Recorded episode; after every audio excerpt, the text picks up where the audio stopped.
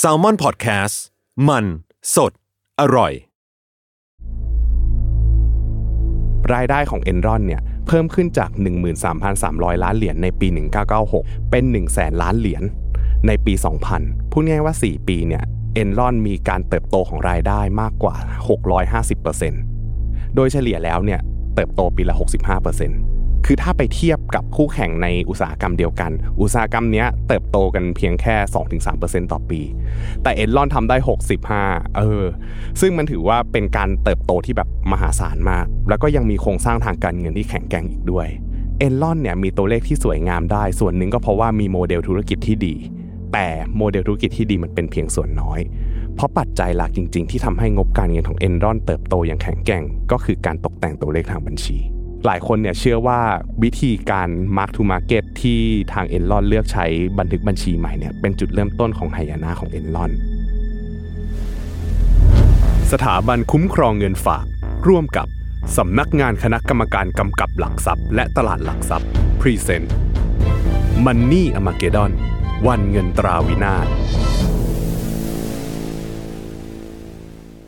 สวัสดีครับ ยินดีต้อนรับสู่รายการ Money a m a g e d o n เอพิโซดที่ 2 ของซีซั่น2พบกับผู้ผล 2 คนก็คือยศบานนพงศ์ครับ แล้วก็พี่ปั้น ครับ สวัสดีครับ ผมปั้นเงินครับ โอ้ คิดถึงเสียงนี้จังเลยครับ เหมือนเราไม่ได้คุยกันนาน เนอะ เออเออเออ ต้องรอเป็นซีซั่นเลย นะฮะ โอเค ก็อย่างที่บอกไปว่าซีซั่นเนี้ยเหมือนบอกไปตอนแรกแล้วเนาะว่า ครับ ซีซั่นเนี้ยทาง DPA ก็ยังคงเป็นผู้สนับสนุนของรายการเราเหมือนกัน เพื่อนำพาพวกเราทุกคนเนี่ยไปฟังเรื่องราวหายนะทางการเงินอีกครั้งหนึ่งเหมือนที่เราได้เล่ากันไปจัดเต็มแบบ 8 ตอน EP ในซีซั่นแรกเนาะ ครับ ก็ให้เห็นว่าวิกฤตทางการเงินเนี่ยจะทำให้ชีวิตของเราเนี่ยเปลี่ยนไปได้มากแค่ไหน อืม ซึ่งจริงๆแล้วเนี่ยซีซั่นเนี้ยก็ไม่ใช่แค่ DPA แต่ว่า DPA เนี่ยพาเพื่อนมาด้วย ครับ เพราะว่าเราเนี่ยจะยกระดับสเกลให้มัน อืม ไปไปไกลมากกว่าแค่ประเทศไทย แต่ว่าไประดับโลกมากขึ้น หรือว่าไปไกลมากขึ้นละกัน อ่า ก็คือเพื่อนที่ D- DPA พามาด้วยเนี่ยก็คือเป็นองค์กรที่ดูแลด้านตลาดทุนอย่างสำนักงานคณะกรรมการกำกับหลักทรัพย์ และตลาดหลักทรัพย์ หรือว่า ครับ กรตพอย่ออา มั มันสั้นลงเยอะเลยนะ หลายคนจะรู้จักใน เออ นามของกรตกันมากกว่า ใช่นะใช่ใช่ ฮะ ก็กรตเนี่ยก็จะมาเป็นผู้ร่วมเรื่องเล่าหายนะทางการเงิน ระดับองค์กร แล้วก็ระดับบัตรเจกบุคคล เพื่อฉายภาพ อ่า วิกฤตการเงินให้เห็นกว้างไปอีกขั้นหนึ่งด้วยนะครับ ครับผม EP เนี้ยเป็น EP ที่ 2 ของซีซั่นที่ 2 แล้ว อืม ผมเองเนี่ยอยากจะดันบาร์ให้มันไปไกลขึ้นเรื่อยๆ พี่ปั้น อ่า เออคืออยากรู้ว่าพี่ปั้นเนี่ยเตรียมเรื่องอะไรมาเล่าให้มันฉีกแนวไปจากทั้ง อ่า ซีซั่นที่ที่หนึ่งแล้วก็ตอนที่หนึ่งของซีซั่นที่สองด้วย ครับ คือตอนซีซั่นหนึ่งที่ เออ ผ่านมานะครับยศคือเราพูดถึงหายนะทางการเงินระดับ ครับ มหาภาคมาตลอดเลย แต่ว่าในซีซั่นเนี้ยระดับของหายนะทางการเงิน เราจะเล่าไปในภาพที่ละเอียดมากขึ้น เอ้ยน่าสนใจ เออ น่าสนใจ คือสโคบเข้าไปที่องค์กรหนึ่งคือหลายคนอาจจะคิดว่าเฮ้ยความเสียหายทางการเงินเนี่ยมันอาจจะเกิดในภาพกว้าง อ่า ๆเออแต่ความจริงแล้วอ่ะมันมีความเสียหายระดับร้ายแรง ที่ความเสียหายมันอาจจะไม่ได้กว้างมาก อ่า เออแต่ว่า อ่า คนที่ได้รับผลเสียหายเนี่ยก็ถือว่าได้รับความเดือดร้อนมากเหมือนกัน เรียกได้ว่ามีมีบทเรียนให้ได้เรียนรู้จากเรื่องราวทำนองนี้ด้วยเช่นกัน ใช่ คือเราจะพาคุณผู้ฟังทุกคนนะครับ ไปทำความรู้จักกับหายนะระดับบริษัท ทั้งความอื้อฉาวจากตัวบุคคล ครับ ผู้บริหารหรือพนักงานขององค์กร รวมไปถึงลักษณะการทำธุรกิจที่ไม่ยั่งยืนที่มันส่งผลให้กับสังคมเดือดร้อน อ่า เออเป็นอุกกาบาตทางการเงินลูกเล็กที่ท็อกซิกแต่มีเรื่องราวที่น่าสนใจ ครับ อ่าอะไรประมาณนี้นะครับซึ่งเรื่องอื้อฉาวทางการเงินในระดับขององค์กร หรือในระดับของบริษัทเนี่ย อืม อันนี้จริงมันมีอยู่มากเลยบนโลกนี้นะครับเพียงแต่ว่าความเสียหายความรุนแรงของมันเนี่ยแล้วก็อ่าจำนวนผู้ได้รับความเสียหายเนี่ยอาจจะไม่เท่ากันในแต่ละเคส ครับ นะครับแต่ใน EP นี้เนี่ยเราจะขอเริ่มจากเคสที่อื้อฉาวที่สุด และครั้งใหญ่ที่สุดในประวัติศาสตร์โลกการเงินยุคใหม่กันเลย นี่คือ เ แบบว่า the best of the best ใช่ไหมเนี่ย ใช่คือต้องเอาเรื่องใหญ่ที่ อ่า ห อ่า ลาย ๆ คนก็บางคนน่าจะรู้จักอยู่แล้วนะ ครับ เออนะครับสำหรับเคสนี้ก็คงไม่มีใครเชื่อหรอก ถ้าเกิดว่าเราบอกว่าในครั้งหนึ่งเนี่ยบริษัทที่ติดอันดับท็อป 10 ที่อ่ามีมูลค่าบริษัทมากที่สุดในโลกเนี่ย อ่า จะล่มสลายเพียงชั่วระยะเวลาข้ามคืน อ่าน นะครับ อ่า ผมด้วยการถูกเปิดเผยกลโกงนะครับการสร้างตัวเลขสินทรัพย์และกำไรที่ไม่มีอยู่จริง ตกแต่งงบการเงินเพื่อหลอกลวงนักลงทุนนะครับ แล้วก็มีเขาเรียกว่ามีการร่วมมือขององค์กรที่ควรจะมีภาพของความน่าเชื่อถืออยู่ด้วย อ่า นะครับซึ่งตรงนี้เนี่ยมันทำให้ภาพลักษณ์ขององค์กรเหล่านั้นน่ะเสียไปเลย ครับ นะครับก็คือเป็นหนึ่งในสาเหตุที่ทำให้บริษัทออดิเตอร์ยักษ์ใหญ่ของสหรัฐเนี่ยล้มไปด้วย อืม ซึ่งบริษัทที่เรากำลังจะพูดถึงบริษัทที่เคยยิ่งใหญ่นั้นน่ะนามว่า Enron Corporation อ่า อ่านะครับหรือว่าเคสของ Enron นั่นเอง ผมไม่เคยได้ยินเลยอะ ไม่เคยได้ยินเลย เออไม่เคยได้ยินเลย แต่เคสนี้มัน เออ ใหญ่มาก ครับ นะครับคือมันมันกระทบด้านของภาพภาพลักษณ์ของผู้สอบบัญชีอยู่เยอะเหมือนกัน อ่าอ่า นะครับเอนรอนเนี่ยเป็นบริษัทที่ทำธุรกิจเกี่ยวกับพลังงานนะครับ ครับ ก่อตั้งขึ้นในปี 1985เอนรอนเนี่ยเกิดจากการควบรวมธุรกิจ 2 กิจการนะครับระหว่าง Houston Natural Gas นะครับแล้วก็ Internode Incorporate นะครับซึ่ง 2 บริษัทเนี้ยเป็นบริษัทที่เหมือนกับว่าทำท่อส่งแก๊ส อ่าน นะครับทำให้ 2 บริษัทเนี่ยพอรวมกันปุ๊บกลายเป็นเอนรอนเนี่ย ทำให้เขาอะมีระบบท่อส่งแก๊สยาวที่สุดในประเทศ อ๋อ นะครับแล้วก็หลังจากที่ควบรวมเนี่ยก็มีหนี้สินมากมายมหาศาลเลย ซึ่งในปีเดียวกันที่เขารวบควบรวมกันเนี่ยรัฐบาลครับรัฐบาลสหรัฐได้มีการยกเลิกกฎระเบียบเกี่ยวกับท่อส่งแก๊สธรรมชาติ เพื่อควบคุมราคาแก๊สธรรมชาติด้วยกันพอดี อืม ซึ่งในจุดเนี้ยพอเขารวมกัน แล้วดันมีกฎหมายตรงนี้ออกมาเนี่ยมันเลยทำให้เอนลอนเนี่ยไม่ได้รับผลประโยชน์จากการบริหารท่อส่งแก๊สอีกต่อไป อ่า เออซึ่งมันเหมือนกับว่าจากเดิมเนี่ยเขาเคยได้รับสัมปทานในการบริหารท่อส่งแก๊สกลายเป็นว่ารายได้ตรงเนี้ยเขาหายไป เพราะว่ารัฐบาลต้องการจะควบคุมราคาแก๊สธรรมชาติ อืม มันก็เลยทำให้เอนลอนเนี่ยต้องมองหาโมเดลใหม่ อ่า ๆ หรือว่ามองหาช่องทางการทำธุรกิจใหม่ ครับ ๆนะครับเพื่อสร้างผลกำไรและก็กระแสเงินสดออกมา ซึ่งหลังจากควบรวม 2 บริษัทกลายเป็นเอนรอนแล้วเนี่ยคุณเคนเนตเลครับจากเดิมเนี่ยเคนเนตเลเขาเป็น CEO ของ Houston Natural Gas อ่า ตอนเนี้ยเขากลับขึ้นมาขึ้นเป็นดำรงตำแหน่ง CEO ของ Enron ก็คือ นะค คุ รั ม บ คุมบางเหียนเอนดอนมา อ่า ตอนนี้ ใช่ก็คือเอาสองบริษัทมารวมกันแล้วก็ขึ้นเป็น CEO ใหญ่เลยนะครับเลเนี่ยได้ปรับโครงสร้างองค์กรใหม่อย่างรวดเร็ว เพื่อเป้าหมายในการที่เขาเนี่ยจะเป็นผู้ค้าพลังงาน แล้วก็เป็นผู้จัดหาพลังงานที่ใหญ่ที่สุดในสหรัฐ อืม อ่าเล่เนี่ยตอนนั้นน่ะอ่าหลังจากที่รัฐบาลสหรัฐเนี่ยมีการปรับปรุงโครงสร้างไม่ให้ไม่ให้เอลลอนเนี่ยได้ผลประโยชน์จากท่อส่งแก๊สอีกต่อไป เลก็ได้ว่าจ้างแมคเคนซี่ครับซึ่งแมคเคนซี่เนี่ยเป็นบริษัทที่ปรึกษาด้านการเงิน อ่า อ่าเขาจ้างมาเพื่อบอกว่าเฮ้ยช่วยเข้ามาดูหน่อยเออเราจะมีการปรับโมเดลธุรกิจยังไง เพื่อให้ได้รายได้ใหม่ ๆ เข้ามา ซึ่งแมคเคนซี่เนี่ยได้แนะนำให้เอลลอนอ่ะวางตัวครับ เหมือนเป็นธนาคารแก๊ส อืม คอยรับซื้อก๊าซธรรมชาตินะครับแล้วก็อ่ารับซื้อแล้วก็ปล่อยต่อนะครับ อืม โดยที่รับซื้อจากผู้ผลิตก๊าซธรรมชาติ แล้วก็ขายให้กับผู้บริโภคตามออเดอร์ ผู้ ครับ บริโภคก็อาจจะเป็นพวกโรงงานนิคมหรือว่าอะไรต่าง ที่ต้องการใช้พลังงาน ๆใช่ที่ต้องการก๊าซธรรมชาติตรงนี้ อ่า ทำให้บริษัทเนี่ยมีรูปแบบการสร้างรายได้ใหม่ ด้วยการเก็บค่าธรรมเนียมบนสัญญาซื้อขายพลังงานอ่าคือเขาตกลงซื้อขายกันยังไงเนี่ยทางเอลลอนเป็นผู้เก็บค่าธรรมเนียมอย่างเดียว ครับ หลังจากที่ทำงานร่วมกับแมคเคนซี่เนี่ย คุณเลดันไปถูกใจชายหนุ่มคนหนึ่งครับ ชื่อว่าเจฟฟรีย์สกิลลิง อืม ซึ่งสกิลลิงเนี่ยเป็นที่ปรึกษาฝีมือดีในแมคเคนซี่นะครับ เขาเป็นแกนหลักในการให้คำปรึกษาในเคสของเอนลอนเลก็เลยถูกใจแล้วก็ชักชวนสกิลลิงเข้ามาทำงานด้วยกัน อืม นะครับเลก็ก่อตั้งบริษัทลูกของเอนลอนชื่อว่าเอนลอนไฟแนนซ์คอป อืม อ่าก็คือเหมือนกับว่าเป็นบริษัทที่ทำธุรกรรมด้านการเงินของทางเอนลอน ครับ นะครับชื่อ Enron Finance นะครับก็ให้ Skilling เนี่ยเข้ามาทำหน้าที่เป็นแกนหลักขององค์กร อ่า นะครับซึ่ง Skilling เนี่ยถือว่าเป็นคนที่มีความฉลาดด้านการเงินนะครับแล้วก็มีความสามารถมากคนหนึ่งในวงการการเงิน เป็นตัวละครหลักของเรื่องนี้ด้วย อืม นะครับก็หลังจากที่ Skilling เข้ามารับตำแหน่งสำคัญใน Enron นะครับ Enron เนี่ยก็ได้กลายมาเป็นบริษัทที่ถือครองก๊าซธรรมชาติที่มากกว่าคู่แข่งทุกเจ้าเลย อ่าฮะ อ่าคือมีสัญญาซื้อขายก๊าซธรรมชาติมากมายนะค มา รั ก บ กว่านี่คือเอาคู่แข่งทุกเจ้ามารวมกันก็ยังสู้เอนรอนไม่ได้อย่างเงี้ ไม่ ย ไม่อาจจะไม่ได้ขนาดนั้น อ๋อ คืออาจจะมากมากที่สุดเป็นเบอร์หนึ่ง อ่ากิน อ่า กินมาเก็ตเยอะสุดมาเก็ตแชร์เยอะสุด ใช่ใช่ก็กลายเป็นว่าเอลลอนเนี่ยมีเครือข่ายจำนวนผู้ผลิต แล้วก็จำนวนลูกค้าเพิ่มขึ้นด้วย ครับ นะครับทำให้เอลลอนเนี่ยมองเห็นทิศทางการของตลาดพลังงานเนี่ยค่อนข้างชัดเจน อ่า จนเขาว่ากันว่าเอลลอนเนี่ยสามารถทำนายได้เลยว่าเฮ้ยทิศทางพลังงานน่าจะเป็นไปในทิศทางไหน เพราะว่าเขารู้จักกับซัพพลายเออร์จำนวนมาก เออ เออคือไม่ได้แม่นยำหรอกแต่ว่าก็สามารถคาดการณ์ได้ค่อนข้างแม่น ครับ ทีนี้เนี่ยบริษัทเริ่มสลัดภาพออกแล้ว จากเดิมเนี่ยเป็นธุรกิจท่อส่งก๊าซ อืม ที่ทำธุรกิจเกี่ยวกับพลังงาน ตอนเนี้ยภาพลักษณ์ของเอนลอนก้าวเข้ามาเป็นบริษัทเทรดดิ้งคอมพานีมากขึ้น อืม อ่าพอภาพลักษณ์กลายเป็นเทรดดิ้งคอมพานีแล้วเนี่ยคนในองค์กรก็ต้องมีทักษะที่เปลี่ยนไปจากเดิมนะครับจากเดิมถ้าพูดถึงบริษัทพลังงานเนี่ยคนอาจจะนึกถึงกลุ่มวิศวกร ร เอออ อะไรอย่างนี้ที่มีความเชี่ยวชาญด้านพลังงาน ครับ แต่กลายเป็นว่าสกิลลิงเนี่ยพยายามเปลี่ยนวัฒนธรรมองค์กร ด้วยการจ้างลูกทีมที่จบจาก MBA อ่า อ่าว่าจ้างคนที่จบจาก MBA ระดับท็อปของประเทศเลย เพื่อให้บุคลากรในองค์กรเนี่ยมีความรู้เรื่องตัวเลขการเงินมากขึ้น ครับ แล้วก็ค้าขายเก่งมาก มี ขึ้น หัวการค้ามากขึ้น เออ มีหัวการค้ามากขึ้นนะครับ โดย Skilling เนี่ยก็พยายามจะดึงดูดกลุ่มบุคคลเหล่านั้น ด้วยการให้ค่าจ้าง อืม ให้โบนัส ให้สวัสดิการที่ดีมาก เพราะว่าเขาอะเอลอนเป็นบริษัทพลังงานเดิมใช่ไหม แต่ว่าต้องไปแย่งชิงกลุ่มบุคลากรเนี้ยจากพวกธนาคารใหญ่ อ่า ๆ หรือว่ากลุ่มวานิธนกิจ investment banking ครับ อ่า ซึ่งหนึ่งในสุดยอดคนที่ Skilling ว่าจ้างมาได้เนี่ยชื่อว่า Andrew Fastow อืม ซึ่งมีประสบการณ์ในการทำดีลซื้อขายหรือว่าดีลที่ซับซ้อนได้ดี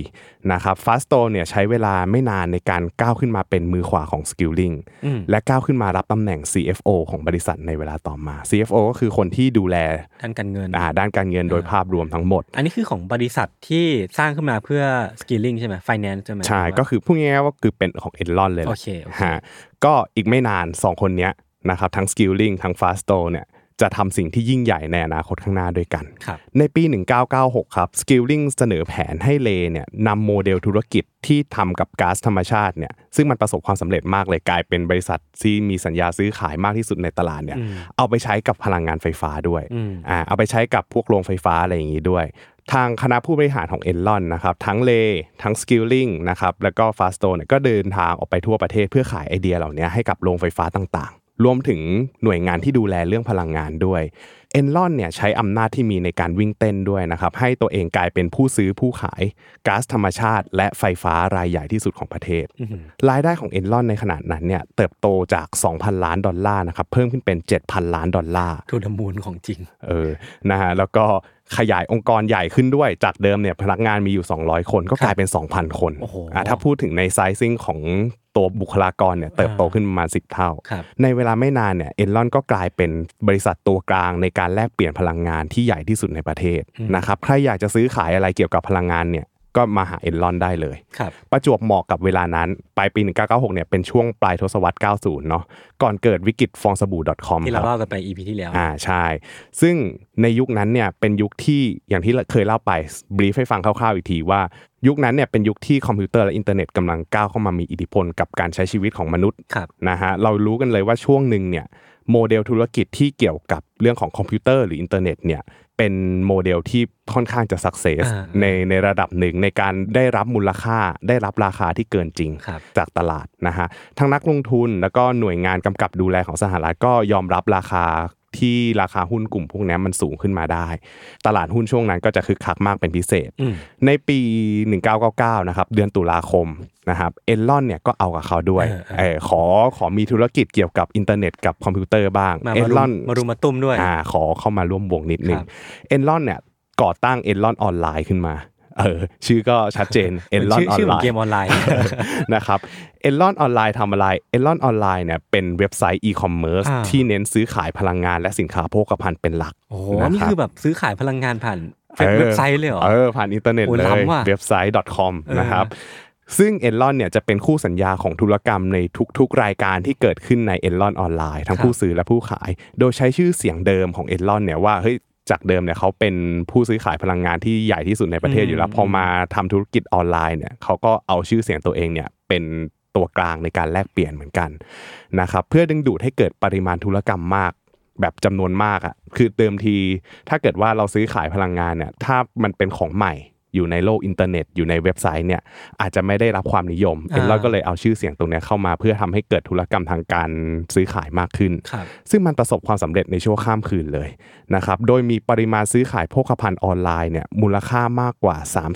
5 0 0 0 ล้านดอลลาร์ โอ้ยสมันหรัฐ นึกภาพไม่ออกเลยว่ามันมันเยอะขนาดไหน เออ มันดูเยอะมากเล มู ย ล อะ ค่ามันเยอะมากในปี 2000 นะที่ ครับ เกิดขึ้น นอกจากนี้เนี่ยเอ็นลอนยังมีสตอรี่ที่ดูทะเยอทะยานขึ้นมาอีก ด้วยการประกาศสร้างโครงข่ายอินเทอร์เน็ตไฮสปีดบอร์ดแบนนะครับ ซึ่งอย่างที่บอกแหละว่ายุคนั้นอ่ะอินเทอร์เน็ตกับคอมพิวเตอร์กำลังมาเอ็นลอนประกาศเลย ครับ ว่าเฮ้ยเดี๋ยวเดี๋ยวเราจะสร้างโครงข่ายอินเทอร์เน็ตที่ล้ำมาก ๆ เลยในยุคนั้น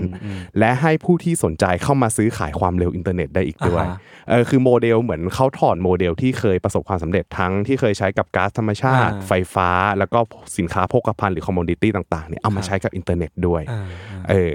ก็ตรงเนี้ยเขาใช้เงินลงทุนไปหลายร้อยล้านดอลลาร์เหมือนกัน อืม ยังไม่พอครับ ปีเดียวกันเอ็นลอนประกาศร่วมมือกับบล็อกบัสเตอร์ อ๋ออันนี้ อ่าบล็อ คู่ กบัสแข่ง เตอร์อาจจะเคยได้ยิน Netflix ใช่ เมื่อก่อนเออ บล็อกบัสเตอร์เนี่ยเป็นอดีตผู้ให้บริการเช่าวิดีโอชื่อดังของสหรัฐ ครับ ในเดือนกรกฎาคมปี 2000 เนี่ยเอนรอนประกาศร่วมมือกับบล็อกบัสเตอร์โดยให้บริษัทลูกของเอนรอนที่ชื่อว่า Enron Broadband Service เนี่ย ครับ ร่วมลงทุนกับบล็อกบัสเตอร์ครับ เพื่อทำธุรกิจวิดีโอออนดีมาน อืม อ่าซึ่งวิดีโอออนดีมาเนี่ยมันก็คือ Netflix ปัจจุบัน อ่า อ่า Disney Plus อะไรก็ตาม อ่าๆ ซึ่งตรงเนี้ยมันทำให้คนเนี่ยเชื่อเชื่อมั่นในธุรกิจตรงนี้มากขึ้น อืม เออคือโมเดลอ่ะมันเกิดในยุคนั้น มันมีคนเริ่มคิดในยุคนั้นมากมาย เพียง ครับ แต่ว่าในยุคนั้นน่ะอาจจะกลายเป็นว่าอาจจะเป็นด้วยเรื่องที่ว่าอินเทอร์เน็ตอาจจะยังไม่เร็วมากพอ ๆเทคโนโลยี อ่า ไม่ เทค ถึง โนโลยีภาพความคมชัด เอออ อะไรของ device ที่จะใช้ดูหนังเนี่ยอาจจะยังไม่ดีพอ แต่ว่า Enron ก็ถือว่าเป็นบริษัทแรก ๆ ที่ให้ความสนใจในตลาดของวิดีโอออนดีมาน ครับ ตลาดหุ้นเนี่ยก็รู้แหละว่าเฮ้ยเอลอนพยายามจะทำอะไรอย่างนี้มากมายเลย โอ้เออ เดิมทีเนี่ยเป็นผู้ซื้อขายพลังงานรายใหญ่ของประเทศแล้ว อ่า อันดับแรกอันดับสองสร้างสตอรี่ด้วยการที่จะเข้ามาร่วมวงกับธุรกิจอินเทอร์เน็ตคือเหมือนกับว่าทำให้ภาพลักษณ์ของตัวเองดูความมีความทะเยอทะยาน ดูอยากจะเติบโต อืม ตลาดหุ้นก็เลยหันหันมามองเอลอนมากขึ้น ผมถามพี่ปั้นอย่างนี้ดีกว่า ครั ถ้า บ สมมติว่าพี่ปั้นเป็น อืม คนในยุคนั้น เออเออ เห็นสตอรี่ของเอนลอนแบบเนี้ย ในฐานะ เออ นักลงทุนอ่ะ มันมันน่าดึงดูดมันเซ็กซี่มากไหม คือเวลาที่นักลงทุนมอง เออ เขาจะมองก่อนว่าเฮ้ยบริษัทเนี้ยมีความแข็งแกร่งมากแค่ไหน เออเออเอออ่ ะด้วยการดูงบการเงิน ครับ ใช่ไหมเราก็จะเชื่อแล้วว่าเฮ้ยถ้าเกิดว่าที่ผ่านมาบริษัทมีปริมาณรายได้เยอะ อืม มีกำไรเยอะอย่างเงี้ยเฮ้ยมันน่าลงทุนอยู่แล้ว เออ แต่ถ้าสมมติว่าบริษัทที่เขาทำธุรกิจเดิมอะไปจนถึงระดับหนึ่งมันอาจจะถึงทางตัน หรือ ครับ มันอาจจะโตได้ไม่มากแล้ว เพราะเพราะว่าวันหนึ่งที่ธุรกิจมันโตมากขึ้นเรื่อยๆมากขึ้นเรื่อยๆแล้วเนี่ย อืม มันจะถึงที่ว่าเฮ้ยเวลาโตมันอาจจะเริ่มโตช้า มีเพดานแล้วมี อ่ะมันมี ceiling มันชนเพดาน เออ ดังนั้นน่ะมันต้องมีสตอรี่ใหม่ อ่า เติมเข้ามา ซึ่งสตอรี่ใหม่อ่ะส่วนใหญ่ถ้าไม่ธุรกิจเดิม ก็อาจจะเป็นเรื่องของธุรกิจใหม่ อืม ซึ่งอย่างที่เอลอนใช้เนี่ยก็จะเป็นใช้สตอรี่เกี่ยวกับธุรกิจอินเทอร์เน็ต เอออ อะไรที่มันดูแบบมีมูลค่าตลาดมากมายในอนาคต ครับ ซึ่งตรงเนี้ยมันถ้าเป็นพี่ในยุคนั้นนะก็คงเลือกเอลลอน เออ เป็นตัวเลือกหนึ่งในการลงทุนเหมือนกัน ทีนี้เนี่ยตลาดหุ้นจับตามองเอลลอนมากขึ้นใช่ไหมครับ ราคาหุ้นของเอลลอนก็เริ่มไต่ระดับมากขึ้นไปเรื่อยๆนะครับจากที่เคยเทรดแถว 20 เหรียญต่อหุ้นใน อืม ช่วงปี 1996ถึง1997เนี่ย อืม ก็ขยับขึ้นมา 1 เท่าตัว อืม ขยับมาอยู่ที่ 40 เหรียญในช่วงปลายปี 1999 ครับ แล้วหลังจากที่ประกาศตัวเลขว่าเฮ้ยกำไรดีแค่ไหนเนี่ยแล้วก็มีสตอรี่อะไรบ้างเนี่ยจาก 40 เหรียญก็ขยับขึ้นมา 70 เหรียญในช่วงปี โอ้ 2000นะครับซึ่งในช่วงนั้นน่ะแม้จะเกิดวิกฤตฟองสบู่ .com ด้วยแล้วนะ ก็ไม่สามารถทำอะไรเอ็นรอนได้ สุดยอดแห่งความแข็งแกร่ง ใช่ เพราะว่าอย่างที่เคยเล่าไปใน EP ที่แล้วว่าเวลาธุรกิจ .com ที่มันเกิดฟองสบู่อ่ะมันอาจจะเกิดบนพื้นฐานธุรกิจที่มันไม่ค่อยยั่งยืน อ่ามั มันอาจจะมีผลขาดทุนบ้างแต่เอ็นรอนยังเป็นบริษัทที่มีกำไรและสร้างผลกำไรได้อย่างแข็งแกร่งอยู่ เออเออ เออ เนอะเพราะว่าเขาไม่ได้ทำแค่อินเทอร์เน็ตอย่างเดียว ใช่ คนก็เลยเชื่อว่า Enron ไม่ใช่หุ้น .com ครับ อ่าก็เลยไม่ได้รับผลอะไรตรงนี้ไปด้วย ตัวโปรเจกต์ของ Enron เองเนี่ยก็มีโปรเจกต์อะไรมากมายรออยู่ในอนาคต ก็เรียกว่าเป็นหุ้นที่แข็งแกร่งแล้วก็เติบโตได้อย่างรวดเร็ว ทุก ๆ อย่างถูกพิสูจน์ออกมาผ่านงบการเงินแล้ว อืม ถ้าพูดถึงรายได้อ่ะสมมุติเราย้อนไปดูงบการเงิน รายได้ของ Enron เนี่ยเพิ่มขึ้นจาก 13,300 ล้านเหรียญในปี 1996 นะครับ อืม เป็น 1 0 0 0 0แสนล้านเหรียญ โห ในปี 2000 พูดง่ายๆว่า 4 ปีเนี่ยเอนลอนมีการเติบโตของรายได้มากกว่า 650% โอ้โห โดยเฉลี่ยแล้วเนี่ยเติบโตปีละ 65% โคตรเดือด อ่าเราอยากรู้ไหมว่าเดือดแค่ไหน คือถ้าไปเทียบกับคู่แข่งในอุตสาหกรรมเดียวกัน อุตสาหกรรมเนี้ยเติบโตกันเพียงแค่ 2-3%ต่อปี โอ้โห อันนี้ แต่เอ รบ นลอนทำได้ 65 65เอ ขนลุ อก เลยครับ ซึ่งมันถือว่าเป็นการเติบโตที่แบบมหาศาลมาก ครับ นะครับแล้วก็ยังมีโครงสร้างทางการเงินที่แข็งแกร่งอีกด้วย อืม นะครับเอลลอนเนี่ยมีตัวเลขที่สวยงามได้ ส่วนหนึ่งก็เพราะว่ามีโมเดลธุรกิจที่ดี อืม แต่โมเดลธุรกิจที่ดีมันเป็นเพียงส่วนน้อย ครับ เพราะปัจจัยหลักจริง ๆ ที่ทำให้งบการเงินของเอนรอนเติบโตอย่างแข็งแกร่ง ก็คือการตกแต่งตัวเลขทางบัญชี เออ มัน แล้วมัน มันทำยังไงไอ้การตกแต่ง อ่าอย่างที่บอกครับสกิลลิงจริงๆเนี่ย อ่า เป็นคนที่มีความสามารถมีความฉลาดด้านการเงิน อ่า สกิลลิงมองเห็นว่าเฮ้ยในช่วงหนึ่งเนี่ยตลาดมีความโลภ ครับ เออตลาดจะมองเห็นว่าเฮ้ยตลาดชอบอะไรที่มันมีกำไรเยอะๆตลาดในที่นี้หมายถึงว่าตลาดหุ้นนะครับตลาดหุ้นในช่วงทศวรรษ 1990 เนี่ยมันเป็นช่วงที่ตลาดกำลังอยู่ในขาขึ้น อืม นะครับสกิลลิงก็เลยเริ่มเปลี่ยนวิธีการบันทึกบัญชีของเอนรอนครับจากเดิมเนี่ยวิธีของเขาเนี่ยใช้วิธีบริหารด้วยการบันทึกสินทรัพย์ในราคาต้นทุน อ่า อ่าในราคาต้นทุนหมายถึงว่า ซื้อสินทรัพย์หรือว่าซื้อเครื่องจักรหรือว่าซื้ออะไรมาก็ตามอาจจะบันทึกในราคาทุน ครับ แต่เขาอ่ะเปลี่ยนไปเป็นวิธีการบันทึกบัญชีแบบ mark to market หรือ MTM อ่าฮะ อ่า mark to market เนี่ยมันเป็นวิธีที่ว่าอ่าเขาจะต้องวัดมูลค่าตลาดก่อนว่าปัจจุบันเนี้ยมูลค่าสินทรัพย์เป็นเท่าไหร่ อ่า อ่าแล้วหลังจากนั้นเนี่ยบริษัทก็จะบันทึกสินทรัพย์ด้วยราคานั้น ครับ นะครับ mark to market เนี่ยมันทำให้เกิดส่วนต่างระหว่างราคาที่ซื้อมากับราคาตลาดในปัจจุบัน อ่าฮะ อ่ะสมมตินะว่าเราซื้อโรงไฟฟ้าอ่ะเอ็นลอนซื้อโรงไฟฟ้า A มาในราคา 1 ล้านเหรียญ อืม อ่ะเดิมทีถ้าเกิดว่าบันทึกต้นทุนเนี่ยเอ็นลอนควรจะบันทึกโรงไฟฟ้า A ด้วยราคา 1 ล้านเหรียญ ครับ แต่การรับรู้มูลค่าแบบ Mark to Market เนี่ยจะทำให้มูลค่าของโรงไฟฟ้าที่รับรู้มา รับรู้ด้วยมูลค่าตามจริง อืม หรือว่ามูลค่าที่ประเมินได้ณ อืม เวลานั้น อืม ซึ่งมูลค่าถ้าสมมติว่าประเมินได้ออกมาเป็น 2 ล้านเหรียญ อ่าฮะ อ่าแปลว่าเอ็นลอนเนี่ยควรจะต้องบันทึกอ่ามูลค่าในบัญชีเนี่ยที่ 2 ล้านเหรียญ อ่า มันจะทำให้เกิดส่วนต่าง 1 ล้านเหรียญซึ่งส่วนต่าง 1 ล้านเหรียญตรงเนี้ยเขาจะรับรู้เป็นกำไร อ๋ออ่า อ่าเป็นกำไรจากการประเมินมูลค่าใหม่ อ่าฮะ นะครับ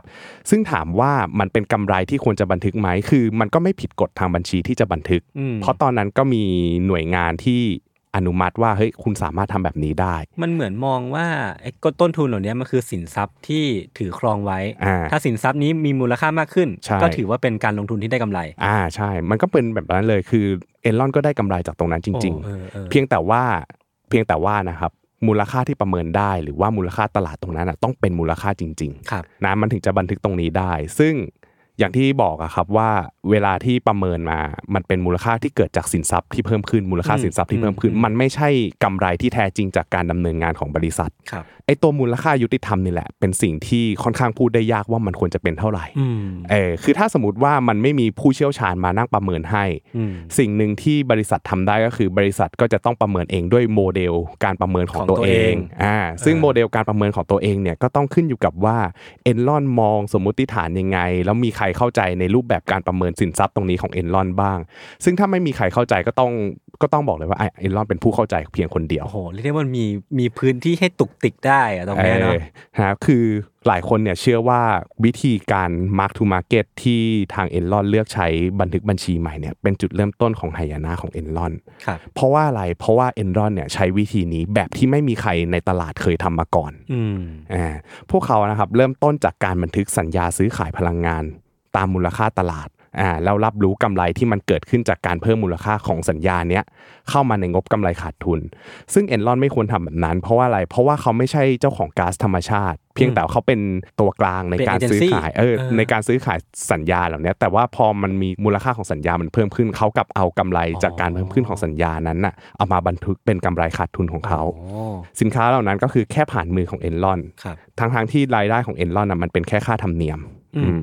ซึ่งหลังจากนั้นเนี่ยอย่างที่บอกว่าเวลาหามูลค่าของสัญญามันทำได้ค่อนข้างยาก ครับ ไม่มีใครรู้จริง ๆ ว่ามูลค่าของสัญญานี้เป็นเท่าไหร่มีแต่เอ็นลอนที่รู้ อืม ก็ส่วนใหญ่ก็อ่าหน่วยงานที่เขาดูแลเนี่ยเขาก็จะปล่อยเลยว่าโอเค คุณคิดว่าเท่าไหร่เงินก็ให้มันเป็นเท่านั้นเลย อืมอืม นะครับในขณะเดียวกันการบันทึกมูลค่าสัญญาที่ทำกับบล็อกบัสเตอร์ อืม อ่าเขาอย่างที่บอกว่าเขากำลังจะทำวิดีโอออนดีมานก็คือทำแบบ Netflix ครับ นะครับก็คือเขาร่างสัญญากันไว้แล้วว่า เขาจะทำธุรกิจนี้ด้วยกัน อ่า เอ็นลอนก็เอามูลค่าในอนาคต มูลค่า โอ้โห ตลาดในอนาคตของตลาดวิดีโอออนดีมาเนี่ย อ่า บาบันทึกเป็นมูลค่าปัจจุบันเลย โอ้โห คือเขาประเมินเลยว่าโครงการวิดีโอออนดีมาเนี้ย ครับ เขาจะได้กำไรเท่าไหร่ เขาจะได้รายได้เท่าไหร่ แล้วเขาคิดย้อนกลับมา อืม ว่าโอเค ถ้าในอนาคตน่าจะทำได้ประมาณนี้ งั้นมาบันทึกว่าไอสัญญาตัวเนี้ยที่ทำกับบล็อกบัสเตอร์มีมูลค่าเท่านี้แล้วกัน โอ้โห ทั้งทั้งๆที่มันยังไม่เกิดเลยนะ การวิเคราะห์มูลค่าก็เป็นสูตร เออ แบบของเอนรอนด้วยเหมือน ใช่ กัน เขาคือมันมันเป็นการประเมินอนาคตแล้วคิดกลับมาเป็นมูลค่าปัจจุ โอ้ บัน โหสุดยอดว่ะ เออคือมันมีความเสี่ยงในอนาคตอยู่มากมายมหาศาลว่าเฮ้ยบางทีตลาดอาจจะไม่ได้เป็นอย่างที่คิดก็ได้ ครับ ผู้ใช้งานจริงอาจจะไม่เยอะเท่านั้นก็ได้อย่างเงี้ อื ย ม แต่กลายเป็นว่าเอลลอนเชื่อว่ามันน่าจะมีเท่านี้แหละ ครับ แล้วก็บันทึกกลับมาเป็นของจริงเลย อืม กำไรทางบัญชีที่ไม่ได้เกิดขึ้นจริงของเอ็นรอนเนี่ยในปี 1999 นะครับว่ากันว่ามีมากถึง 1 ใน 3 ของกำไร โอ้โห ก่อนหักภาษีที่เขาเปิดเผยออกมา โอ้โห นะครับแล้วก็มีรายการเนี้ยมากกว่า 700 ล้านเหรียญ ครับ ซึ่งต่อมาเนี่ยไอ้กำไรในส่วนเนี้ยคิดเป็นครึ่งหนึ่งของกำไรก่อนหักภาษีในงบการเงินปี 2000 เลย คือกำไรจากการประเมินมูลค่าตรงเนี้ยเขาคิดว่ามันน่าจะ มีประมาณครึ่งหนึ่ง อืม ของกำไรทั้งบริษัทเลยนะครับ ซึ่งกำไรตรงแบบเนี้ยมันถือว่าเป็นอันตรายมากๆ เพราะมันไม่ใช่กิจกรรมในการดำเนินงานของ อืม เอลลอนเลย อืม มันเป็นกำไรที่เกิดจากการที่มูลค่าสินทรัพย์มันเพิ่มขึ้น ครับ ตัวเลขเนี้ยมันเหมือนเป็นกำไรที่หลอกตา อ่า เออซึ่งพอมันมีตัวเลขเนี้ยมันทำให้บริษัทกล้าลงทุนมากขึ้น อ่า มันไม่ได้หลอกแค่นักลงทุนครับมันหลอกตัวบริษัทเองด้วย ครับ พอบริษัทเห็นว่าเฮ้ยเรามีกำไรมากมายมหาศาลขนาดเนี้ยจาก อืม โปรเจกต์ต่างๆ จากสัญญาต่างๆ จากสินทรัพย์ต่างๆเนี่ยบริษัทก็กล้าลงทุนมากขึ้น กล้าไปทำโครงข่ายอินเทอร์เน็ตบอร์ดแบนอะไรอย่างเงี้ยกล้าประกาศลงทุนอะไรมากมาย ทั้งๆที่กำไรเหล่าเนี้ยมันไม่มีกระแสเงินสดเลยนะ เป็นกำไรทิป เออ มันเป็นกำไรทิปที่เกิด เออ จากมูลค่าสินทรัพย์ที่เพิ่มขึ้น ถ้าสมมติว่าเขาจะบันทึกได้จริงๆอ่ะ เขาต้องขายสินทรัพย์พวกนั้นออกไปทั้งหมด ืม เออ ณ มัน ตอนนี้ด้วยนะ ใช่นะ เออ ตอนเนี้ยมันถึงจะได้กำไรกลับมาเป็นเงินสด แต่ ครับ ว่าเขาไม่ได้ทำอย่างนั้นไง เขา อืม แค่รับรู้กำไรทิปแล้วทำให้เขากล้าที่จะลงทุนอะไรมากมาย คือคนที่รู้ก็จะมีแค่สกีลิงแล้วก็มือขวาของเขา ใช่ฟาสโต ครับ นอกจากนี้เนี่ยการลงทุนใหม่ๆ ในการที่เขาประกาศออกมาเนี่ยมันทำให้ภาพลักษณ์ดูดีด้วยใช่ไหมครับ อย่างโครง อืม โครงการอินเทอร์เน็ตบอร์ดแบนเนี่ยมันจำเป็นจะต้องมีโครงสร้างทางการเงินที่แข็งแกร่งภายในบริษัทด้วย เพราะว่าเวลาที่จะไปประกาศโครงการอะไรเนี่ยเราจะต้องมีเงินลงทุนซัพพอร์ตไว้ก่อนว่าเฮ้ยสมมุติว่าใช้เงินหลายร้อยล้านดอลลาร์ อืม เราจะต้องรู้แล้วว่า เราจะเอาเงินมาจากไหน อืม กำไรเท่าไหร่ หรือว่ามีต้องกู้ธนาคารอีกเท่าไหร่ ซึ่งวิธีที่เอ็นลอนหากู้ก็คือ เขาจะต้องทำให้ตัวเลขทางการเงินในบริษัทค่อนข้างดูดีเลย ครับ เอ็นลอนเนี่ยต้องมีกำไรสะสมที่ดีนะครับแต่กำไรสะสมทั้งหมดทั้งมวลเนี่ยก็อย่างที่บอกว่ามันมีการตกแต่งบัญชีแล้ว อืม เออมันเป็นกำไรทิปแล้วในอีกทางหนึ่งเขาก็ต้องมีโครงสร้างทางการเงินที่แบบเขาเรียกว่าอะไรเขาต้องมีหนี้สินน้อยๆด้วย อ่าา เออตัวเลขตรงเนี้ยมันจะสะท้อนออกมาผ่าน DE ratio ครับ หรือว่า leverage ratio อืม ซึ่ง DE ratio ก็เหมือนเอาง่าย ๆ คือเอาหนี้สินโดยรวมตั้งแล้วหารด้วยส่วนของผู้ถือหุ้น อ่า นะครับก็จะออกมาดูว่าเฮ้ยบริษัทมีความน่ากลัวหรือเปล่ามีหนี้เยอะเกินไปหรือเปล่า อ่า ซึ่งตัวเลขตรงเนี้ยมันต้องออกมาดูดี ครับ ซึ่งธนาคารก็จะกำหนดออกมาเลยว่าเพดานของ DE ratio ไม่ควรเกินเท่านี้ อืม ซึ่งตัวของ Enron เนี่ยเขาก็พยายามจะสร้างเครดิต เพื่อให้ตราสารเงินกู้ของตัวเองดูดี แล้วก็มีความน่าเชื่อถือ อันนี้เหมือนเป็นคีย์เลยเนาะคือเพราะว่าอยากที่จะกู้เงินให้ได้มากขึ้น มันก็เลยต้องมีเวทมนต์ ใช่ บางอย่าง คือหนึ่งเลยคือต้องทำกำไรให้ดูดี เออ สองเลยคือต้องทำโครงสร้างทางการเงินให้ดูดีด้วย ครับ นะครับก็อย่างที่บอกว่านอกจากที่เขาตกแต่งกำไรไปแล้วเนี่ยอีกส่วนหนึ่งที่เขาจะต้องตกแต่งด้วยก็คือเรื่องของโครงสร้างการเงินเอ็นลอนมีกลเม็ดในการซุกซ่อนหนี้ครับ อือฮึ อย่างที่บอกว่าแอนดรูฟาสโตเนี่ยเขามีความเชี่ยวชาญในการทำดีลต่างๆ อืม ฟาสโตกับทีมงานเนี่ยก็เลยจัดตั้งนิติบุคคลเฉพาะกิจนะครับหรือว่าที่เรียกว่า SPE Special Purpose Entity นะครับ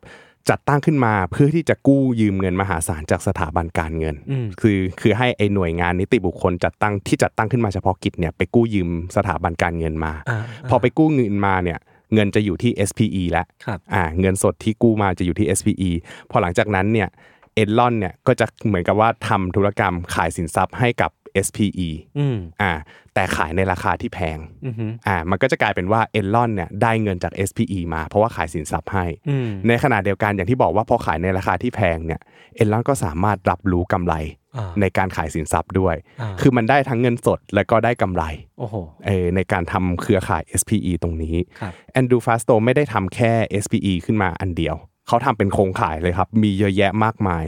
ซึ่งธุรกรรมในการซื้อขายแล้วก็การโอนสินทรัพย์ให้กับ SPE เนี่ย มันทำให้เอ็นลอนได้เงินมากมาย แล้วก็ไม่มีภาระหนี้สินปรากฏอยู่ในงบการเงิน อืม ของเอ็นรอน อืม เพราะว่าอะไร เพราะว่า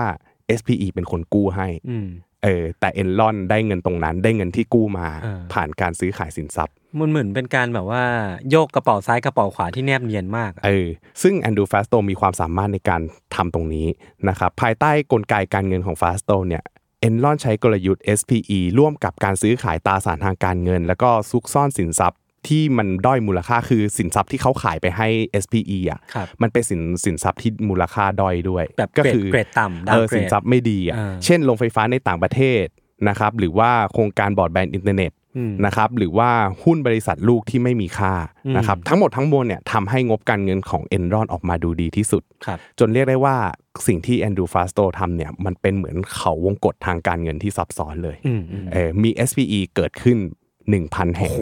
มากกว่า 1,000 แห่ง โอ้โห ภายใต้เงามืดที่ชื่อว่าเอนรอนครับ นี่มันอะไรวะเนี่ย เออคือตรงเนี้ยถามว่ามีใครเข้าใจแบบชัดเจน เอ ไหม อผมกำลังจะถามต่อเลยพี่ปั้นว่าแบบเอ้ยตั้งแต่การ เออ valuation หรือว่าการตีมูลค่าแบบ mark to market การ เออ ตกแต่งการสร้าง SPE ขึ้นมา หรือว่า ฮะ กลเม็ดเด็ดพลายต่างๆ ของแบบของทุกคนเนี่ย ครับ มันมีใครรับรู้บ้างแบบคนถือหุ้นผู้ถือหุ้น หรือ เออ ว่ามีใครรับรู้บ้างวะ คือ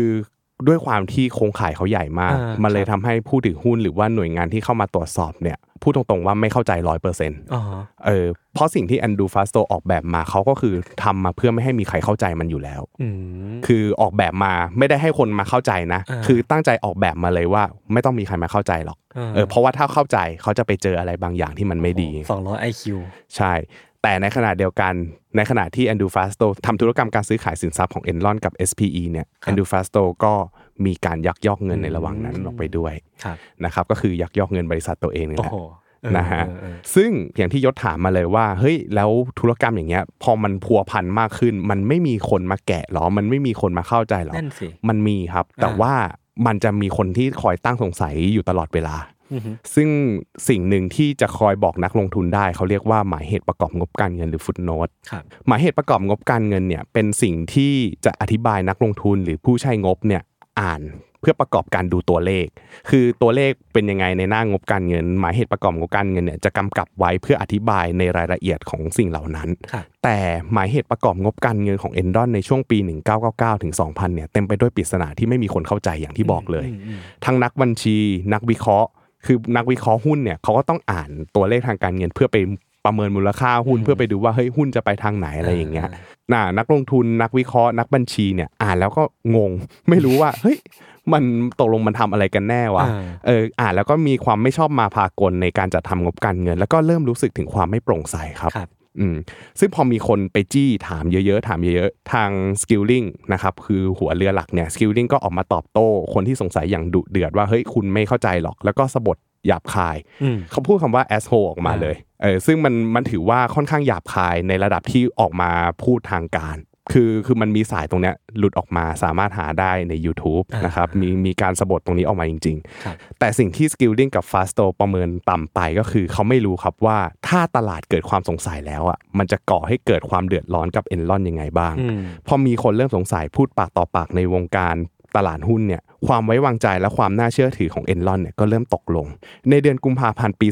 2001 CEO คนเก่าอย่างเรย์เนี่ยลงจากตำแหน่งด้วยความที่ว่าเขาเป็นคนที่มีอายุเยอะแล้วนะครับก็เลยวางวางมือลงแล้วก็ให้ COO คนต่อมา ก็คือ COO ในขนาดนั้นเนี่ยก็คือ Skilling อืม ขึ้นมารับไม้ CEO ของเอ็นลอนต่อ ครับ สิ่งแรก ๆ ที่ Skilling ทำก็คือจัดงานประชุมนักวิเคราะห์นะครับ แล้วก็คุยโม้เลยว่าเนี่ยเดี๋ยวราคาหุ้นของเอ็นลอนนะ อืม จะต้องขึ้นเป็น 126 เหรียญ เอาความโลภมามามาเป็นตัวเหยื่อล่อ ใช่ ซึ่งในขณะนั้นเนี่ยราคาเทรดของเอ็นลอนเนี่ยอยู่ที่ 80 เหรียญ ครับ หลังจากนั้นเนี่ยหลังจากที่ Skilling ก้าวขึ้นมารับตำแหน่ง CEO เนี่ยบ็อกบัสเตอร์ครับ ประกาศยกเลิก อ่า ความร่วมมือในโครงการวิดีโอออนดีมาน ครับ นั่นแปลว่าอะไร อืม แปลว่ามูลค่าที่เอ็นลอนมองไว้ อืม ว่าภาพในอนาคตของตลาดวิดีโอออนดีมานจะต้องสวยหรูอย่างนู้นอย่างนี้ แล้วประเมินใส่เข้ามาในงบการเงินเนี่ย เออ อยู่ดีก็หายปิ๊งไป กลายเป็นศูนย์ เออ นะครับราคาหุ้นก็เลยล่วงลงมาจาก 80 เหรียญลงมาอยู่ที่ 65 เหรียญทันที นอกจากนี้ดีลการลงทุนของเอ็นลอนเนี่ยก็เริ่มมีการถูกขุดคุยออกมาแล้วว่าเฮ้ยพอมันมีคนเห็นว่า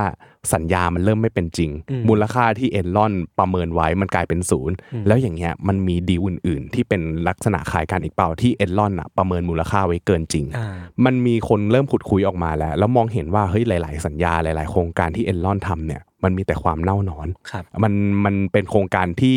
ไม่ได้เป็นไปตามที่มูลค่าแสดงออกมา อ่า เกือบทั้งหมดเนี่ยมีตัวเลขขาดทุนอยู่ทั้งนั้น อ่า อ่า เอ็นลอนเนี่ยประเมินมูลค่าตามหลักการของตัวเองจนทำให้ทุก ๆ อย่างมันดูดี รับรู้กำไรที่เกิดขึ้นเนี่ยเป็นกำไรที่เขาคิดว่ามันเป็นกำไรลมอะกำไรทิปอย่างที่ยศบอกเอ็นลอนเนี่ยไม่มีกำไรเลย แล้วก็ขาดแคลนกระแสเงินสดมาอย่างยาวนาน เงินที่เอามาจ้างโปรเจกต์สวยหรูที่เอามาลงทุนโครงการอินเทอร์เน็ตบอดแบนเอามาลงทุนนู่นนี่นั่นเนี่ยล้วนล้วนมาจากการที่ใช้ SPE ในการกู้ยืมทั้งนั้น อ่า ในเวลานั้น เนี่ยผู้บริหารระดับสูงของเอ l ลอนเริ่มเทขายหุ้นแล้ว เพราะว่าความจริงมันเริ่มเปิดเผยแล้ว ครับ ราคาหุ้นที่สูงขึ้นเรื่อยๆเนี่ยผู้บริหารก็ลินออกลินออกลินออก รวมมูลค่าหลายร้อยล้านเหรียญเลยในเวลานั้นนะครับแล้วก็หลังจากนั้นไม่นานในเดือนสิงหาคมปี 2001 ครับเจฟฟี่สกิลลิงประกาศลาออก จาก CEO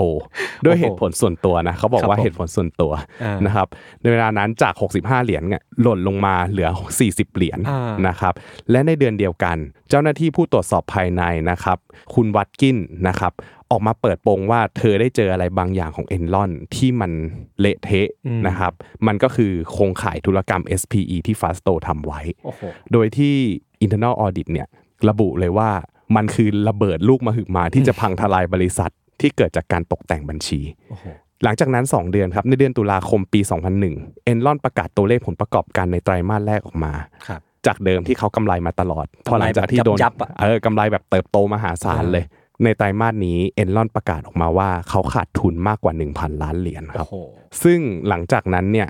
อ่าเอนลอนเนี่ยก็ได้ออกกฎมาเลยว่า ห้ามให้พนักงานในบริษัทของตัวเองอ่ะขายหุ้น อือหือ เพราะแน่นอนครับพอมันมีผลขาดทุนเนี่ยมันจะต้องมีแรงเทขายหุ้นออกมา อ่าอ่า แต่เขาออกกฎว่าห้ามพนักงานเทขายหุ้นเพื่อหยุดยั้งแรงขายบางส่วน อืม แต่นั่นก็ไม่เพียงพอครับ มันทำให้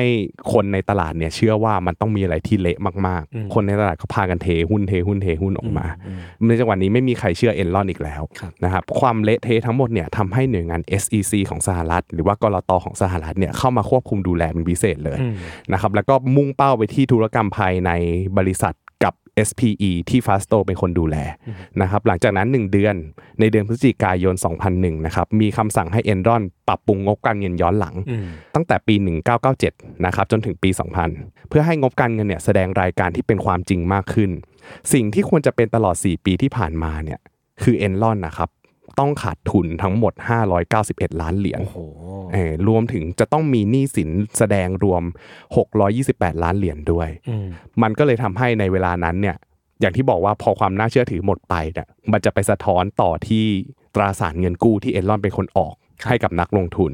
สถานะของตราสารหนี้ที่เอนลอนออกมาเนี่ยมันกลายเป็นจังก์บอลในทันที ไม่มีค่า เออ มันกลายเป็นบอลที่ไม่มีค่าไม่มีใครอยากลงทุนแล้วอะแล้วก็ อ่า ไม่มีใครเชื่อว่าต่อให้เอนลอนออกมาให้ดอกเบี้ยสูงๆเนี่ยก็ไม่มีคนซื้อ เออ เออมันกลายเป็นจังก์บอลในทันที เป็นแบบหุ้นเทิร์นาราวของจริงแต่ว่าเทิร์นาราวลงมา เทินขาลง นะฮะ มันก็เลยทำให้ตัวเลขนะครับหลังจากที่ประกาศออกมาแล้วเนี่ยราคาหุ้นของเอนลอนถูกเทขายแบบตัวใครตัวมันเลย ครับ นะครับจากเดิมเนี่ยพอมันลงมาอยู่ที่ประมาณ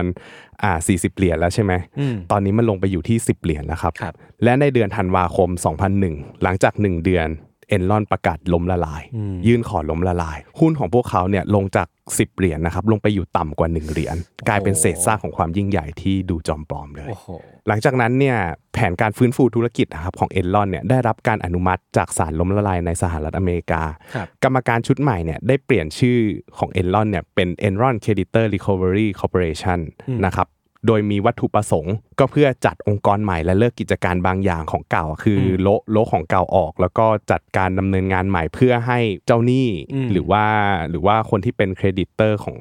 เอนลอนเนี่ยได้รับเงินคืน ครับ โดยที่บริษัทเนี่ยจะต้องจ่ายเงินให้เจ้าหนี้มากกว่า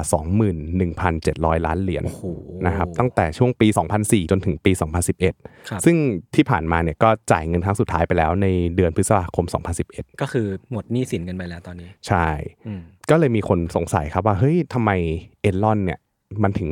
ปลอมแปลงงบการเงินมาได้ตั้ง นั่น นาน สิ ส่วนหนึ่งส่วนหนึ่งนะครับที่เอนลอนสามารถปกปิดบัญชีนะครับเพราะว่าเขามีตัวช่วยชั้นดีเลย อืม ที่เป็นออดิเตอร์ อืม ชื่อว่าอาร์เธอร์แอนเดอร์สัน ครับ อาร์เธอร์แอนเดอร์สันเนี่ยเคยเป็นหนึ่งในบริษัทออดิเตอร์ยักษ์ใหญ่ของโลกเลยด้วยซ้ อืม ำถ้าในยุคปัจจุบันเนี่ยก็จะมี Big 4 ก็จะมี KPMG PwC PwC เอิร์นแอนยังดีลอยต์ ครับ แต่ในอดีตเนี่ยจะมีอาร์เธอร์แอนเดอร์สันด้วย อืม นะครับซึ่งเอ l ลอนเนี่ยถือเป็นลูกค้าเบอร์ 2 ในพอร์ตของอาร์เธอร์แอนเดอร์สันเลยทีเดียว อืม เดือนมิถุนายนปี 2002 นะครับ อาร์เธอร์แอนเดอร์สันเนี่ยถูกตัดสินว่ามีความผิดในการให้ความช่วยเหลือเอนลอนในการตกแต่งบัญชีทำรายการนอกงบดุล หรือว่า off balance sheet transaction นะครับ ตรงเนี้ยเขาร่วมปกปิดข้อมูลที่มีสาระสำคัญที่จะทำให้ผู้ใช้งบการเงินเข้าใจผิดเลย อ่า นะครับแล้วรวมไปถึงช่วยเอนลอนเนี่ยขัดขวางกระบวนการยุติธรรมในการทำลายเอกสารทางการเงินของเอนลอนทิ้งด้วย อืม ทั้งหมดทั้งมวลทำเพื่อปกปิดความผิดจากกรต อืม นะครับจนในที่สุดเนี่ยอาร์เธอร์แอนเดอร์สันก็ ถูกเพิกถอนใบอนุญาตไป โอ้โห ตรงเนี้ยมันสร้างความสั่นสะเทือนอย่างที่เกริ่นไว้ในตอนต้นเลยว่า อ่า มันสร้างความสั่นสะเทือนให้กับความน่าเชื่อถือทั้งภาพรวมของตลาดหุ้น ครับ นะครับ ทั้งเรื่องของผู้ตรวจสอบบัญชี อืม อ่าแล้วก็หน่วยงานต่าง อืๆมที่เกี่ยวข้อง ครับ นะครับ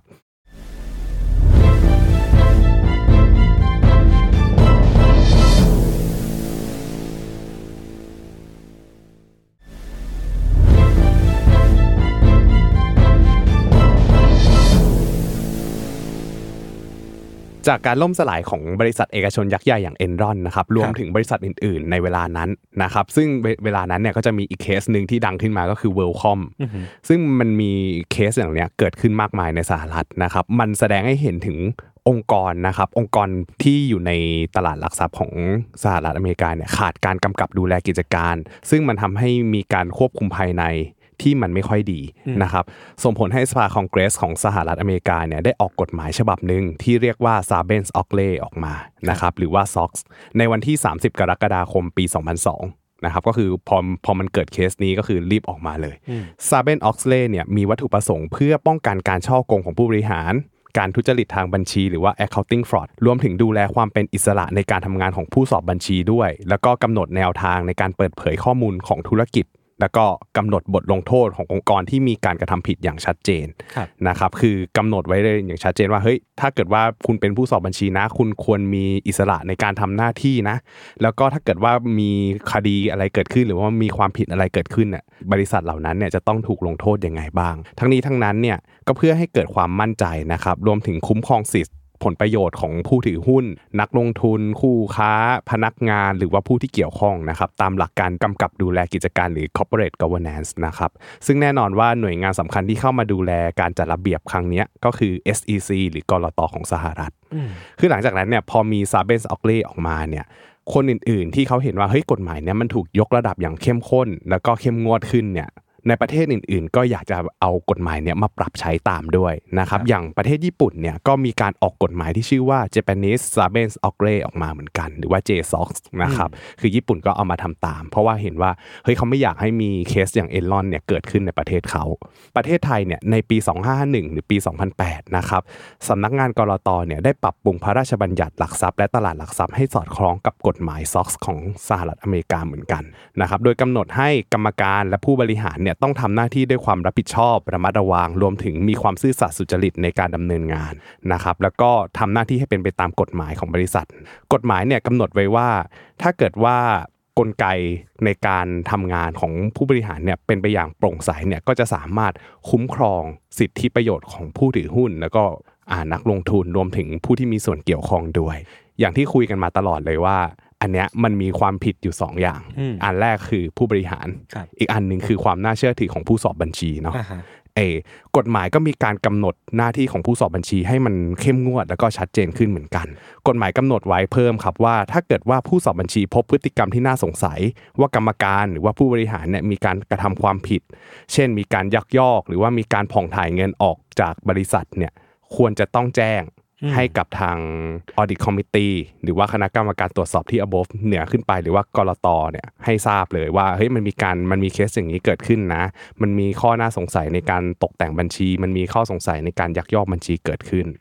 ซึ่งถ้าเปรียบเทียบกับ Enron นะในกรณีที่ถ้าเกิดว่าในบริษัทในประเทศไทยอะครับมีการตกแต่งบัญชี ด้วยการรับรู้รายได้ที่ไม่ได้เกิดขึ้นจริง ถ้าเกิดว่าผู้ตรวจสอบบัญชีนะครับพบความผิดปกติเหล่านี้ก็ต้องวางแผนการตรวจสอบอย่างครอบคลุมเลยว่าเฮ้ยมันจะต้องตรวจสอบอะไรบ้าง แล้วตรวจสอบไปถึงรายการนั้นๆ เลยว่ามันมีรายการเกิดขึ้นจริงไหมมันมีรายการที่น่าสงสัยอะไรหรือเปล่านะครับถ้าเกิดว่ามันเป็นจริงก็โอเคไม่มีอะไร แต่ว่าถ้าเกิดว่ามันมีความผิดปกติก็ต้องรายงานให้ Audit Committee หรือคณะกรรมการตรวจสอบทราบ แล้วก็ให้คณะกรรมการตรวจสอบเนี่ยเข้าไปตรวจสอบเพิ่มเติม และให้รายงานผลการตรวจสอบเบื้องต้น ให้กับกรตและผู้สอบบัญชีทราบภายใน 30 วันด้วยครับ เพราะอะไรเพราะว่าผู้สอบบัญชีเนี่ยถือว่าเป็นด่านหน้าคนสำคัญเลยที่จะช่วยให้ตลาดเนี่ยรับรู้ว่ามันมีความผิดปกติอะไรเกิดขึ้นกับบริษัทเหล่านี้บ้าง นอกจากผู้สอบบัญชีแล้วครับยศ อีกฝ่ายหนึ่งที่มีส่วนสำคัญในการดูแลเรื่องนี้ก็คือพนักงานหรือลูกจ้างด้วย ครับ เพราะว่าพนักงานหรือลูกจ้างเนี่ยคือคนที่อยู่ในบริษัท อืม เออก็คือคุกกี้กับบริษัททุกวัน อืม ถ้าเกิดว่าพบธุรกรรมหรือว่าพบพฤติกรรมที่น่าสงสัยอะ พนักงานหรือลูกจ้างเนี่ยก็สามารถแจ้งเบาะแสให้กับทางกรตรับทราบด้วย ครับ เออซึ่งตรงนี้ไม่ต้องกลัว เพราะว่ามีกฎหมายออกมาครับว่ากฎหมายเนี่ยจะคุ้มครองกลุ่มผู้แจ้งเบาะแสเหล่านี้นะครับโดยบริษัทเนี่ยจะไม่มีสิทธิ์ในการเลิกจ้างกลันแกล้ง หรือปฏิบัติไม่เป็นธรรมกับผู้แจ้งเบาะแสนะครับคือทั้งหมดทั้งมวลเนี่ยกฎหมายเป็นสิ่งที่เขากำหนดไว้เลยนะครับว่าห้ามบริษัททำอย่างนี้นะถ้าทำอย่างเงี้ยกฎหมายจะลงโทษ ครับ ตามที่ระบุไว้ ก็อย่างที่บอกว่าเคสของเอ r ลอนเนี่ยทำให้เกิดวิกฤตศรัทธาในผู้สอบบัญชีนะครับว่าเฮ้ยจริง ๆ ผู้สอบบัญชีเนี่ยทำหน้าที่อย่างอิสระหรือเปล่า เป็นไปตามมาตรฐานวิชาชีพหรือเปล่า ส่วนหนึ่งของกฎหมายซาเบนส์ออกเลเนี่ยได้กำหนดไว้ว่ามันจะมีการจัดตั้ง Public Company Accounting Oversight หรือ PCAOB เนี่ยเป็นคนที่กำกับดูแลคุณภาพงานของผู้สอบบัญชี แล้วก็สำนักงานสอบบัญชีอีกขั้นหนึ่ง อืม จากเดิมเนี่ยที่ผู้สอบบัญชีอ่ะเขาจะมีการจัดตั้งคณะกรรมการของตัวเอง แบบที่เรียกว่าเป็นสมาคมวิชาชีพเออดูแลกันเองอะไรอย่างนี้ เหตุการณ์ของการตกแต่งบัญชีของเอ็นลอนแล้วก็เวิร์คอมเนี่ยแสดงให้เห็นว่าไอการดูแลกันเองของผู้สอบบัญชีอ่ะจริง ๆ มัน อาจจะไม่เพียงพอ เออมันมีข้ออ่อนแออยู่หรือเปล่า ครับ นะครับทาง PCAOB เนี่ยก็เลยถูกจัดตั้งขึ้นมาเพื่อที่จะเข้ามากำกับดูแลอีกขั้นหนึ่ง อืม นะครับคือเรียกเรียกง่ายๆว่าตรวจสอบในการตรวจสอบอีกทีหนึ่ง ครับ ซึ่งตรงเนี้ยตรวจสอบแล้วก็เพื่อทำให้คุณภาพงานตรวจสอบเนี่ยมันถูกยกระดับมากขึ้น อืม นะครับแนวทางการกำกับดูแลดังกล่าวของประเทศอเมริกาตรงเนี้ยพอหลาย ๆ ประเทศเห็น ก็เลยทยอยจัดตั้ง Independent Audit Regulator ขึ้นมาเหมือนกันนะครับเพื่อให้เป็นไปตามเขาเรียกว่าหลักการของกรตโลกนะครับซึ่งทางสำนักงานกรตไทยเนี่ยก็ถือว่าเป็นหนึ่งในสมาชิกของกรตโลกเนี่ยเห็นว่าเฮ้ยตรงเนี้ยมันถูกยกระดับที่จะช่วยเหลือเรื่องของการดูแลคนในตลาดหุ้น ได้อย่างมีประสิทธิภาพเนี่ยสำนักงานกรตเองเนี่ยก็ได้ทำหน้าที่เป็น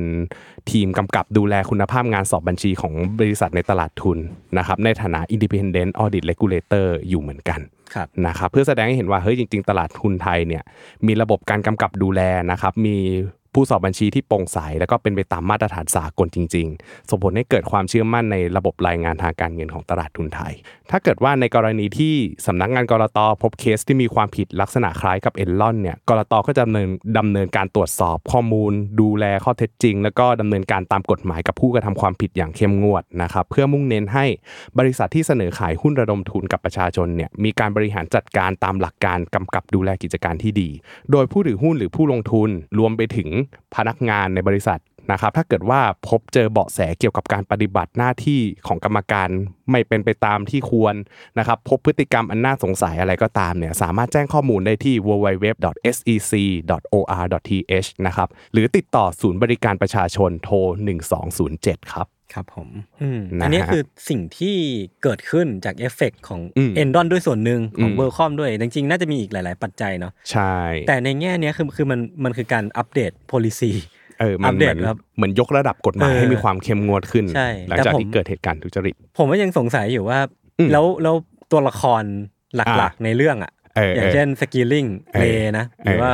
ผมจำชื่ออีกคนไม่ได้ ฟาสโต ฟาสโต ฮะ เขาโดนอะไรบ้างบ่เขาโดนเช็คบินย้อนหลังกันบ้างบ่พี่ แน่นอนครับ เพราะว่าในส่วนของตัวละครหลักผู้บริหารเอ็นลอนหลายคน ไม่ใช่ ครับ แค่ 3 คนนี้ อืม ถูกตั้งข้อหา เพราะอย่างเพราะอย่างที่บอกเลยว่าถ้าพนักงานในองค์กรพบข้อทุจริต เออ แล้วไม่แจ้งเบาะแส ก็ถือว่ามีความผิด คือเขาให้ความร่วมมือด้วยมันก็เลย อ่า ถือว่ามีความผิด โอเค นะครับหลายคนเนี่ยถูกตั้งข้อหาสมรู้ร่วมคิดภายในนะครับแล้วก็ช่อโกง มีพนักงานตกงานมากกว่า 4,500 ตำแหน่ง ซึ่งเดิมทีคนกลุ่มเนี้ยอย่างที่บอกมาตอนแรกเลยว่า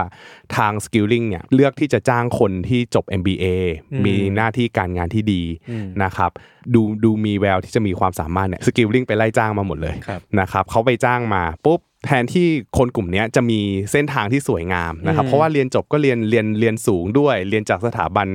การศึกษาที่ดี ทำงาน ด้ ที่ วย ไหนก็ได้ เออทำงานที่ไหนก็ได้กลับกลายเป็นว่าพอเขามาทำงานที่เอ็นลอน เออ แล้วมีประวัติการทำงานที่เอ็นลอนเนี่ยเหมือนแอบติดแบ็คลิสต์นะ โอ้ยน่าสงสารจัดเลยอ่ะ คน เออ พวกเนี้ยน่าสงสารสุดเลยอ่ะ ใช่เพราะว่าผลเสียหายที่มีประวัติการทำงานในบริษัทที่มีความอื้อฉาวเนี่ย ครับ เออมันค่อนข้างแย่เลยแหละ อืมอืม นะครับพูดถึง3ามสามตัวละครหลักอย่างที่บอกคนแรกเลยนะครับหัวเรือใหญ่ อืม คุณคนที่ก่อตั้ง Enron ขึ้นมานะครับคือคุณเคนเนตเลย์ ครับ ผู้ก่อตั้งและอดีต CEO ของ Enron นะครับถูกตัดสินลงโทษในข้อหาช่อโกง อืม สมรู้ร่วมคิด แต่ก่อนที่เขาจะได้รับโทษเนี่ยเขากลับเสียชีวิตด้วยอาการหัวใจวายในปี 2006 ด้วยวัย 64 ปีครับ เพราะว่าเขาเครียด อืม ในเรื่องคือเดิมทีเขาเป็นคนคนที่มีอายุอยู่แล้ว อ่า แล้วก็มีโรครุมเร้าอยู่แล้ว อืม นะครับ พอเจอเหตุการณ์นี้เข้าไปก็ไม่ไหว เครียดนะครับ ครับ แล้วก็หัวใจวายเสียชีวิตไป ส่วนแอนดรูฟาสโตอดีต CFO นะครับ ถูกตั้งข้อหาช่อโกงทางการเงิน แล้วก็ช่อโกงหลักทรัพย์เพื่อการดำเนินธุรกิจที่ทุจริตด้วย อืม นะครับ ในที่สุดเขาก็ตกลงที่จะให้ความร่วมมือกับเจ้าหน้าที่ในการสืบสวนการทำความผิด เพราะเขาเองเนี่ยเป็นคนที่ก่อตั้งไอ SPE SPE ขึ้นมาหรือว่าหน่วยงานที่จัดตั้งเฉพาะกิจเพื่อปลอมแปลงบัญชี แล้วก็เพื่อสร้างตัวเลขที่ดูดีในงบการเงินนะครับแอนดรูฟาสโตเนี่ยถูกตัดสินให้ชดใช้กรรมในคุก 6 ปี อืม นะครับปัจจุบันเนี้ยคือพ้นโทษแล้วนะครับออกมาเป็น Public Speaker พูดเกี่ยวกับจริยธรรมทางธุรกิจ ครับ เออคือคือที่ผ่านมาในอดีตเขาน่าจะเจอมาเยอะ จน อืม ต้องออกมาแล้วมีคนมีคนจ้างเขาไปพูดเกี่ยวกับจริยธรรมในการดำเนิน อืม ธุรกิจ โดยที่เขาก็พยายามหลีกเลี่ยงอดีตเขาอยู่ตลอดเวลามีคนถาม มีความ catch me if you can อยู่เหมือนกันนะ ก็จะไม่พูดก็จะไม่พูดถึงเลย นะฮะ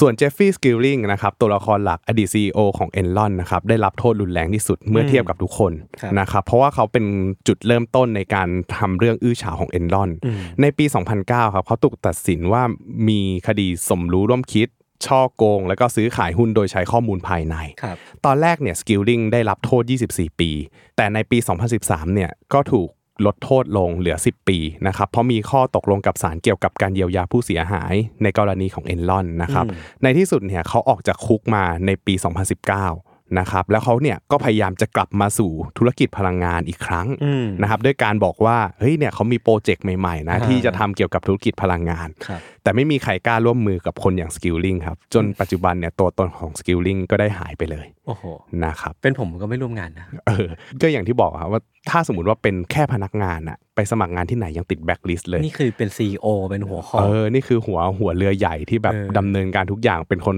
ต้นคิดเรื่องทุกอย่างคือเขาฉลาดจริงนะ เป็นมาสเตอร์มายคือเท่า เออ เท่าที่ฟังมาผมผมเชื่อว่าเขาฉลาดจริง อืม ฉลาดแบบมากอะ อืมอืม ทั้งแบบทุกคนเลยนะ ทั้งแบบ ใช่ สเกลลิง